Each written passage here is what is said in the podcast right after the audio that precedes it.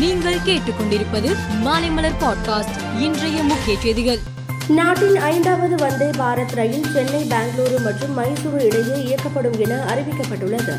இந்த வந்தே பாரத் ரயிலின் சோதனை ஓட்டம் தொடங்கியது. இந்த வந்தே பாரத் ரயில் சேவையை வரும் பதினொன்றாம் தேதி பிரதமர் மோடி தொடங்கி வைக்க உள்ளார். தமிழகத்தின் மூன்று மாவட்டங்களில் மட்டும் ஆர் எஸ் எஸ் அமைப்பின் சார்பில் அணிவகுப்பு நடத்த சென்னை உயர்நீதிமன்றம் முதலில் அனுமதி அளித்திருந்தது. அதன்படி கடலூர் கள்ளக்குறிச்சி பெரம்பலூர் மாவட்டங்களில் ஆர் எஸ் எஸ் அணிவகுப்பு நடைபெற்றது. அணிவகுப்பு நடைபெறும் இடங்களில் முன்னெச்சரிக்கை நடவடிக்கையாக போலீசார் குவிக்கப்பட்டு பாதுகாப்பு பலப்படுத்தப்பட்டிருந்தது.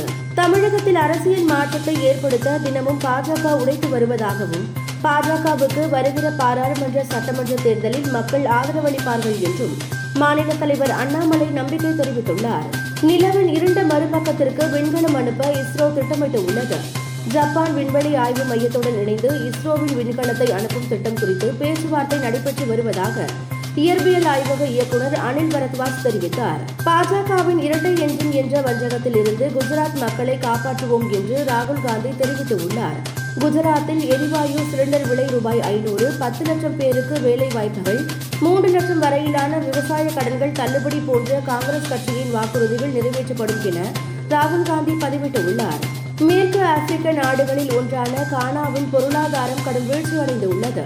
அத்தியாவசிய பொருட்களின் விலை கிடுகிடுவென உயர்ந்து உள்ளதால் மக்கள் வீடுகளில் இறங்கி தொடர் போராட்டங்களை நடத்தி வருகின்றனர். அதிபர் பதவி விலக வேண்டும் என்றும் மக்கள் வலியுறுத்தி வருகின்றனர். உலகக்கோப்பை கிரிக்கெட்டில் விளையாடுவதற்காக ஆஸ்திரேலியா சென்றிருந்த இலங்கை அணி வீரர் தனுஷ்கா குணதிலகா பாலியல் பலாத்கார வழக்கில் கைது செய்யப்பட்டுள்ளார்.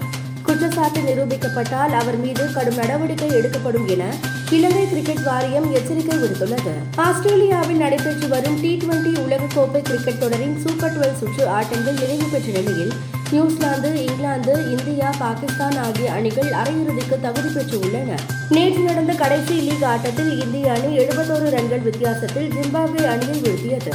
மாற்றுத்திறனாளிகளுக்கான பாரா பேட்மிண்டன் சாம்பியன்ஷிப் தொடர் ஜப்பான் தலைநகர் டோக்கியோவில் நடைபெற்றது. இதன் மகளிர் ஒற்றையர் பிரிவு இறுதி ஆட்டத்தில் திருவள்ளூர் மாவட்டத்தைச் சேர்ந்த வீராங்கனை மனிஷா ராமதாஸ் தங்கப்பதக்கம் வென்று அசத்தினார். இதேபோல் கலப்பு இரட்டையர் மற்றும் இரட்டையர் பிரிவுகளில் ஈரோடு மாவட்டத்தைச் சேர்ந்த ருத்விக் ரகுபதி இரண்டு வெண்கலப் பதக்கங்களை வென்றார். போசூரை சேர்ந்த நித்யஸ்ரீ ஒற்றையர் இரட்டையர் மற்றும் கலப்பு இரட்டையர் ஆகிய மூன்று பிரிவுகளிலும் வெண்கலம் வென்று அசத்தியுள்ளார். டி டுவெண்டி உலகக்கோப்பை தொடரை நடத்திய நாடுகளின் அணிகள் இதுவரை உலகக்கோப்பை வென்றதில்லை. இதுவரை நடந்த ஏழு தொடர்களிலும் போட்டியை நடத்திய அணிகள் கோப்பையை வென்றதில்லை. இந்த ஆண்டு நடைபெற்று வரும் எட்டாவது உலகக்கோப்பை தொடரிலும் போட்டியை நடத்தும் ஆஸ்திரேலியா குரூப் சுற்றுடன் வெளியேறியுள்ளது. மேலும் செய்திகளுக்கு மாலை மலர் பாட்காஸ்டை பாருங்கள்.